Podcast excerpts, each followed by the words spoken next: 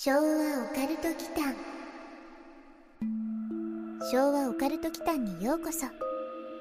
ここは昭和世代のおっさん2人が令和の今実話怪談や都市伝説オカルトスポットについて異なる立場に分かれてゆるーくディベートするチャンネルです。どうぞごゆっくり。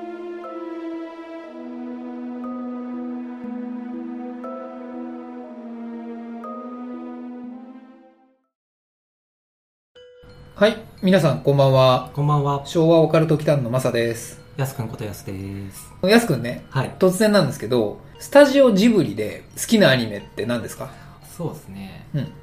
僕はね、はい。ラピュタですかね。天空の城。うん。う天空の城。理由は？やっぱりね、飛行石にはロマンがありますね。うんうんうん。勝手に浮かぶ石でしょ。勝手に、なんかすごい要約しましたね。うん、ラピュタの歴史を今すごい要約したよね。そうそう勝手に浮かぶ石。そう。うん。うん。やっぱりさ、はい活用しがいがあるじゃないですか。活用？技術者として、はいはいはい。うん、浮かぶ石をどう使おうかみたいなさ。うん。ちなみにラピュタのうん。出てくる誰が好きですか？パズーかな、やっぱり。主人公ね。うん。うん。ムスカじゃないんだ。ムスカじゃないですね。なるほどね。やっぱり主人公にこう、うん。冒険とかっていうところからあ、そうそうそうそう。飛行石を巡る冒険をするっていうところが好きなの？そう。見たこともない秘境を見に行くみたいな、うんうんうん。そういうところが好きですかね。あんまりちょっと安くんのイメージとは違いますけどね。まあやっぱりうんあと僕は IT 系なんであうん。のバルスですね、IT 系だからバルス？うん。破壊の呪文、破壊の呪文。はい。あれ完全にスマートスピーカーの原理じゃないですかああ、OK Google みたいな？そうそうそう。OKGoogle ババルス。ルス 何を言ってるか分かりませんって言われますよ。Hey Siri、バルス。あそう。うん。シリね知ってるんですよバルス。え？うん。そうなんですか？うん。ほんほんえ、どういうことですか？なんか、ヘイシリバルスって言うと、うん。へ終わりってことですか？って言うんですよ。え。じゃあ、バルスをちゃんと理解してる。そう破壊の呪文をへ認識してるんですよすごいですね。Google はどうなんだろうね。うち Google はあるんですよ。はい Google ホームはね。はいぜひうん試してみてくださいあちょっと、OK Google、バルスって言ってやってみます。はいうん爆発するかもしれないわかりました。えいいっすよ。あの、二つあるんで、はい。はいペアリングしてるんで。うん ちなみにマサは？とね、僕はですね、ちょうどその世代ということもあるんですけど、はい1997年に公開のもののけ姫ですね。おおなんせね、物語としては割とあれ、オカルティックでもあると思うんですよね。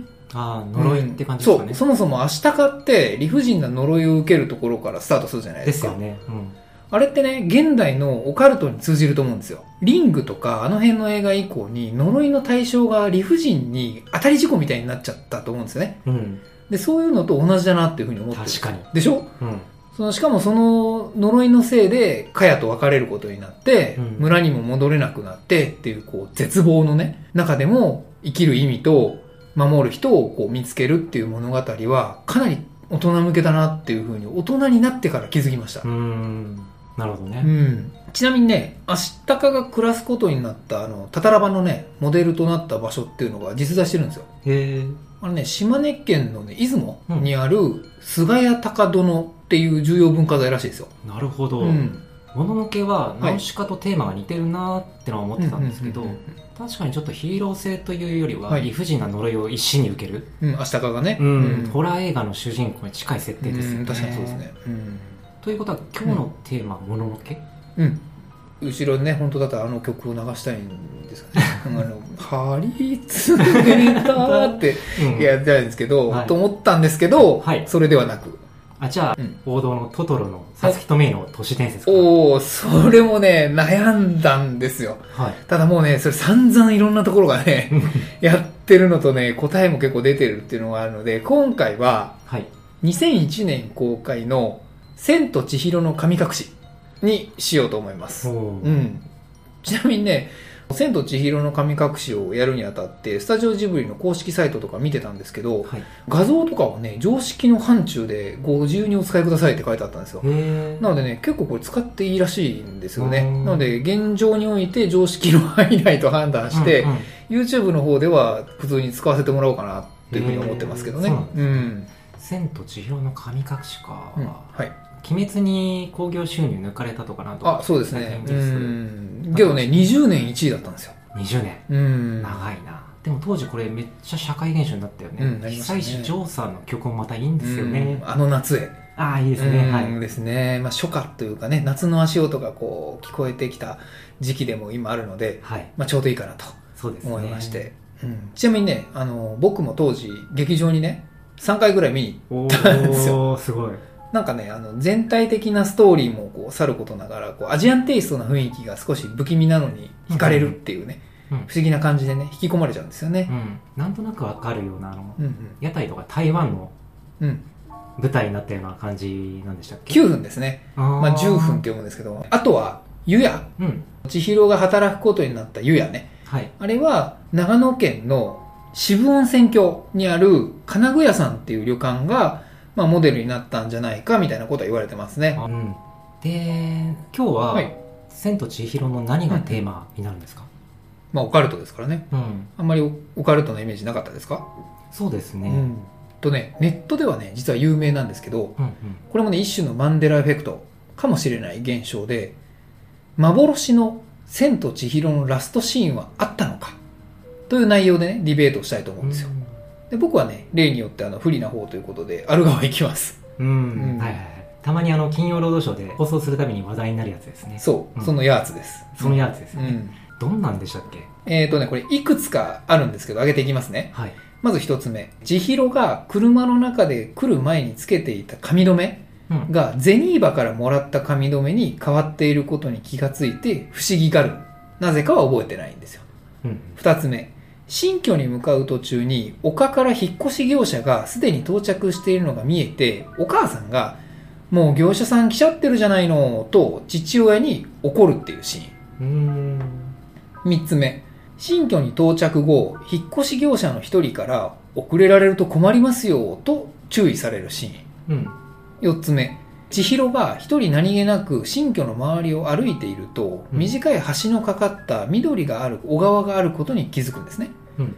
橋からうん。川を眺めているとその千尋は一瞬ハッと悟ったかのような状態になってこの川が白の生まれ変わりうん。新たな住処であることに気づいたかのように意味深に物語が終わる。っていうラストシーン。っこれ全部幻のラストシーンってことですね。て言われてる。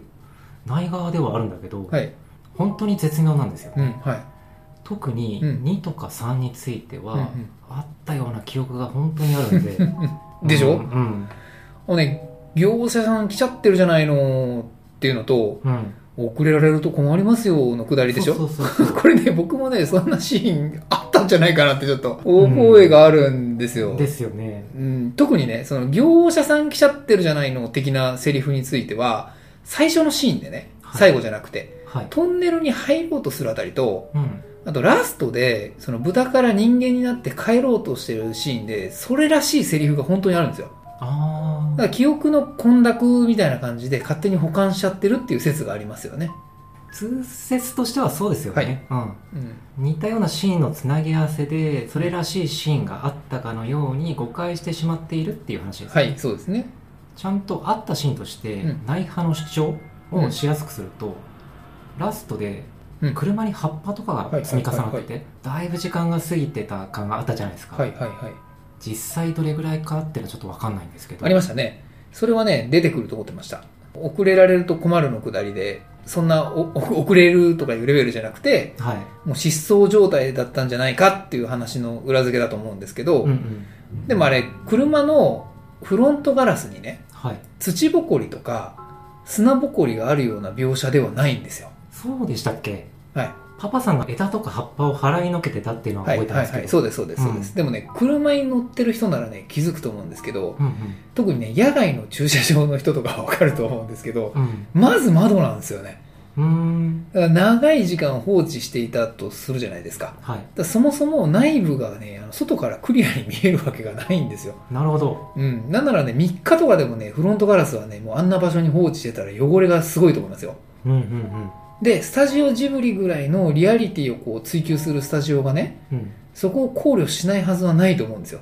うん。うんなのであれは湯屋勢というかねうん。異世界勢力がカモフラージュで他の人間に発見されないように、その葉っぱとか枝とかを恋に落として隠そうとしていたと考える方が自然だと思うんですよね。なるほど。うん。それは説得力ある気がする。ですよね。うんでも当時そんな他のエンディングなんて話なかったよね、まあ、はい。うん、公開終わって DVD が発売した頃も話題になってたけど、はい。そんなことがあったら覚えてるような気がするんですよね。とね、劇場公開1週間限定のラストシーンだったっていう説があるんですけど、ほそれはね、ジブリがそもそも否定をしているらしいんですよね。で、そんな限定公開でどうのっていうのはね、まあそもそもなかったような気もしますね、確かに言う通り。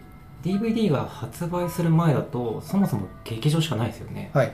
そういうものだって認識で誰も疑問はないはずですよねうん。その幻のラストシーンが流れたとしてもって話ですよね。うん、うん。でも1週間という条件があると、うんその期間とうん。その後に見た人からの何かのリアクションうん。うん。が書き込まれたりしてもおかしくはないんですよね、ああ。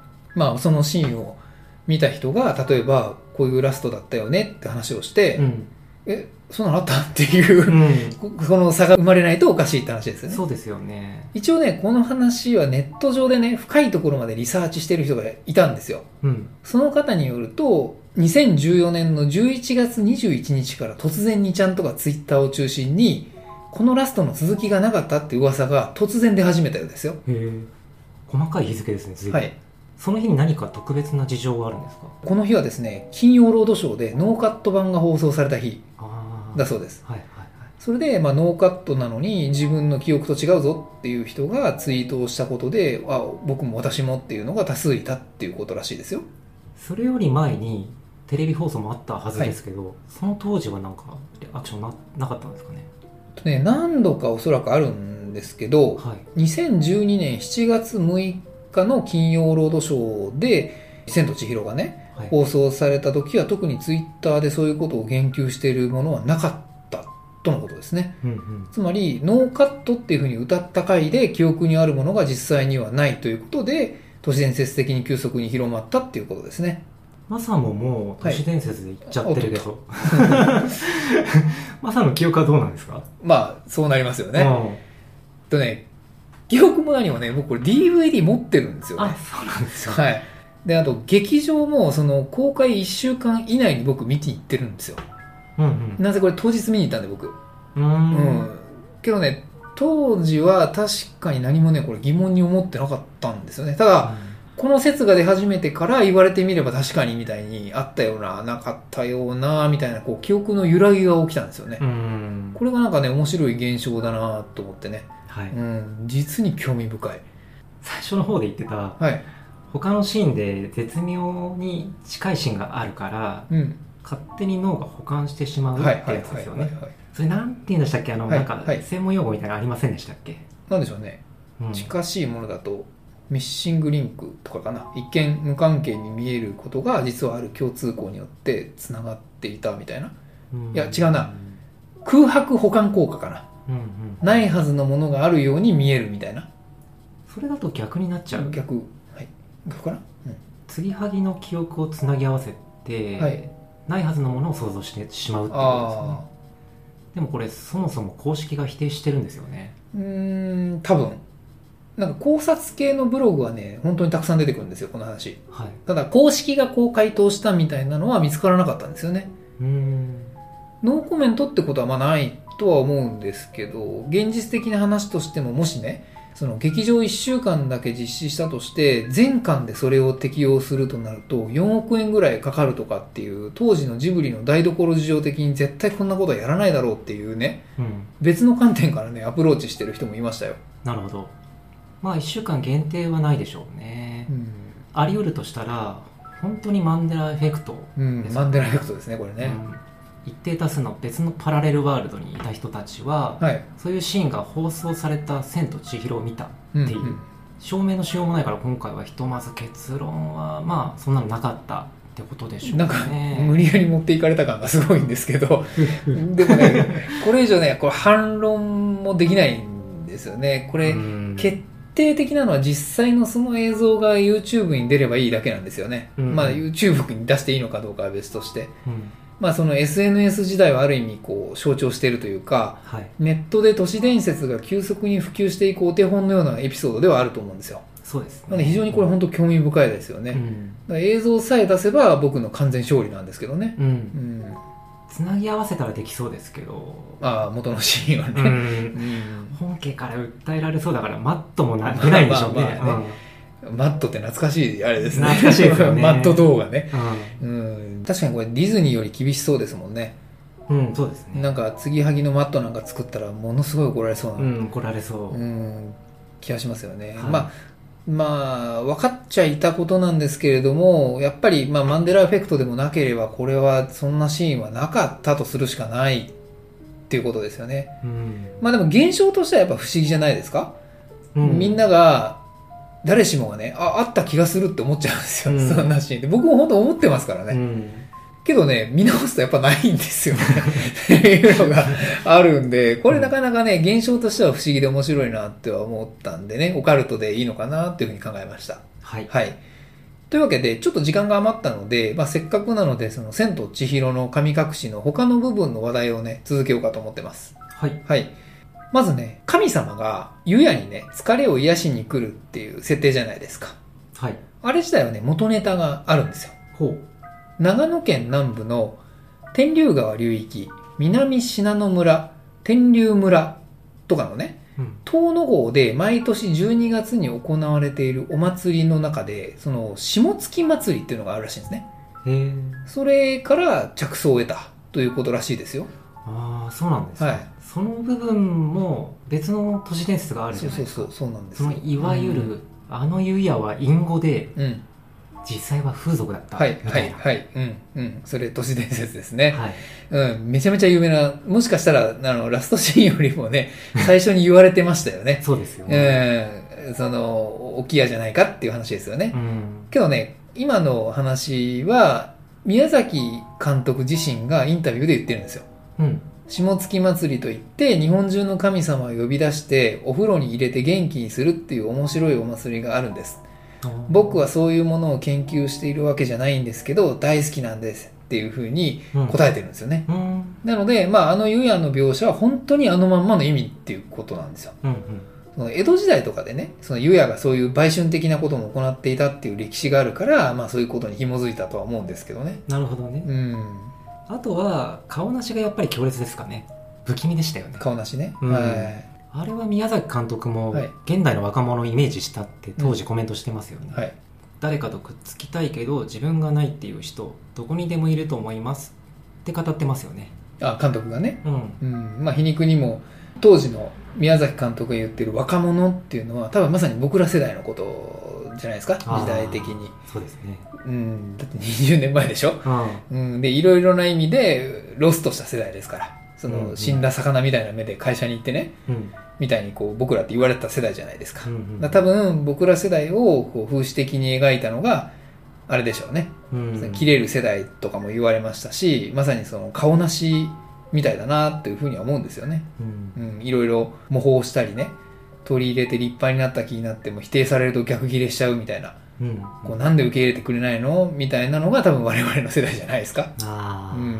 なんかそういう風潮というか、はい。そういう感じの雰囲気は確かにありましたねありましたね。うん。つまり、はい。あの映画は最初は僕らと同じだった千尋うん。もう終わる頃にはちゃんと自分というものを持っていたっていう成長の話ですもんね、まあ成長の話ですね。うんそう考えると、まあこの映画はね、改めてまあ人気が20年ね、1位だったっていう意味もわかりますよね。そうですうねん。まあ、そんなね、ちょっといい話に今、まとめようとしてるんですけど、うんまとめようとしてましたまとめようとしてるんだけど、うんまだ実は続くんですよね。まだ続くまだ続く。千と千尋で行くとね、千尋たちが電車で移動するシーン覚えてます？あの、ー。水面ギリギリのところをはい行く、顔なしもついてくるところあるでしょ？あありましたね。あそこで、移動中の駅のシーンでね、うん。おかっぱ頭の少女の姿があるっていう都市伝説があるんですよ。で、これはね、うん実は兄を待っている節子じゃないかっていう説があって、おっと。これも都市伝説でしょ？都市伝説ですね、うん。でね、実際にね、ちょっと僕、そのシーンをね、見てみたんですよ。はい。でね、確かにね、おかっぱ頭のね、女の子がいるんですよ、一人でね。うん。けどね、節子ではなかった。うん。もう見分けられるんですねちゃんと、うん、なんかね、な、まあ、なんていうのかな、ホタルの墓風に言うと、うん。節子、これ節子やないっていう感じでね、あの、うん。節子ではなかったですな。ちょっとモノマネ入ったね、うん、節子やない。うん。なんかね、おかっぱ頭だからそう思っちゃうだけかなっていうふうに思いましたよ。そもそも頭身も違うければ、うん。服装もね、よく見るとね、違っていて、うん。まあ影なんで基本色はほとんど見えないんですけど見ようと思えば黄色いシャツとピンクのスカートに見えるんですよ。あれ？それっうん。てちびまる子だね。ですよね。うん。おかっぱにそれだとねほとんどちびまる子に見えちゃうからだからこれは都市伝説ですね。うんなるほど、うん。まあ実際にはこれは節子では多分ないんだろうなっていう話かな。なるほど。うん。はい。というわけで今回はスタジオジブリの人気人気というかまあ名作のね。うん。全部名作か。まあ名作のうちの一つっていう感じですね「うん、千と千尋の神隠し」っていうところを取ってさらにその中で一番オカルティックな内容は神隠しのはずなんだけどそこじゃないところをテーマにしたっていう話です。なんかこんがらがってきたわ。まあでもね結構気になってはいたんですよ。その幻のラストシーンっていうのはね、ん。あのマンデラエフェクトとか僕大好きなんで。うん。まあでもこれが本当にマンデラエフェクトだとしたら幻のシーンを本当に見た人たちの世界線から大大多数の人がこっちの世界に今来てるわけだからね。何があったのって話はそっちで気になるけどね。でもそれをさ発見するトリガーが千と千尋っていうのは面白いですよね。面白いですうん。ね、別の世界線と統合されたのがきっかけが「千と千尋」のエンディングでしたっていうのはちょっとね。それはそれでまた別の都市伝説になりそうな気がするんですけどね。そうですね。まあこういうちょっとシーンのね思い違いみたいなの多いですよね。多いですね、うん。特に僕多いじゃないですか。うんやすくんは多いね、うん。ややすくんねちょっと記憶力大丈夫って思う時がたまにあるからそうね3ヶ月ぐらい経つとね、うん。別の作品とごっちゃになるんですよ。うんない。それはねあのそれはパーソナリティの問題だと思いますよ。僕は大丈夫です。はい、うん、まあやすくんは何が好きだったんだっけ？ラピュタだね。ラピュタ好きでしたね、ラピュタはねちょっとオカルトがないんですよね。うん申し訳ないんだけど。ありそうでないんですね。ないいやないっすよ。全然ないっす。だからもう本当にラピュタの伝説とかに行くしかないんですけど、ん。なんかそれってどうしても冒険的なうん。ね僕らのテーマにはならないですね。そうですね。ワクワクしちゃう感じになっちゃうので、うんおどろおどろしくないとやっぱりテーマにはね 取り上げられないんで申し訳ないんですけど僕のモノマネでね締めさせていただければと思いますよ、はいぜひお願いします、40秒でしたくしなはいありがとうございました、はいありがとうございました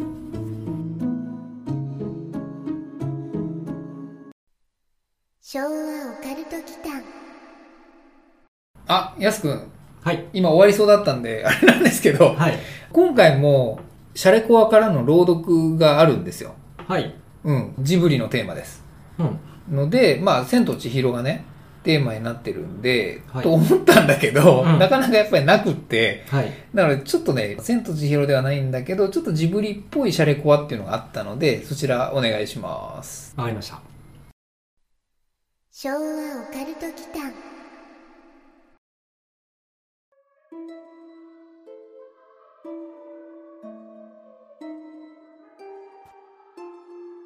シャレコは山奥の小さな集落。友人家族は転勤族。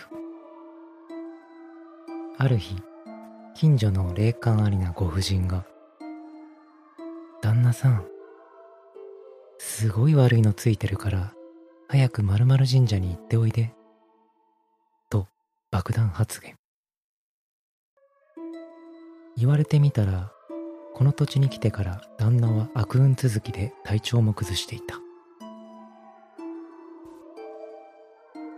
家族で言ったら山奥の小さな集落にある古い村舎で当然神主もいない。普通に参拝したが夫婦は何も感じず。ただ息子は見える子らしいのだが中に白い服を着た人がうようよいた。とのこと。子玉もいたという息子にジブリと夢見すぎと半信半疑だった友人。しかし参拝してから旦那は目に見えて明るくなり仕事も悪いことが起きなくなったそう後から知ったらしいがその土地は近くの山から霊道が四方八方に伸びておりその霊道に友人宅があり旦那に影響が出ていたらしい。その山はプチ恐山のようなもので集落の人たちは当たり前のように幽霊を見るたびに霊感を持つ人が増えてしまったとのこと。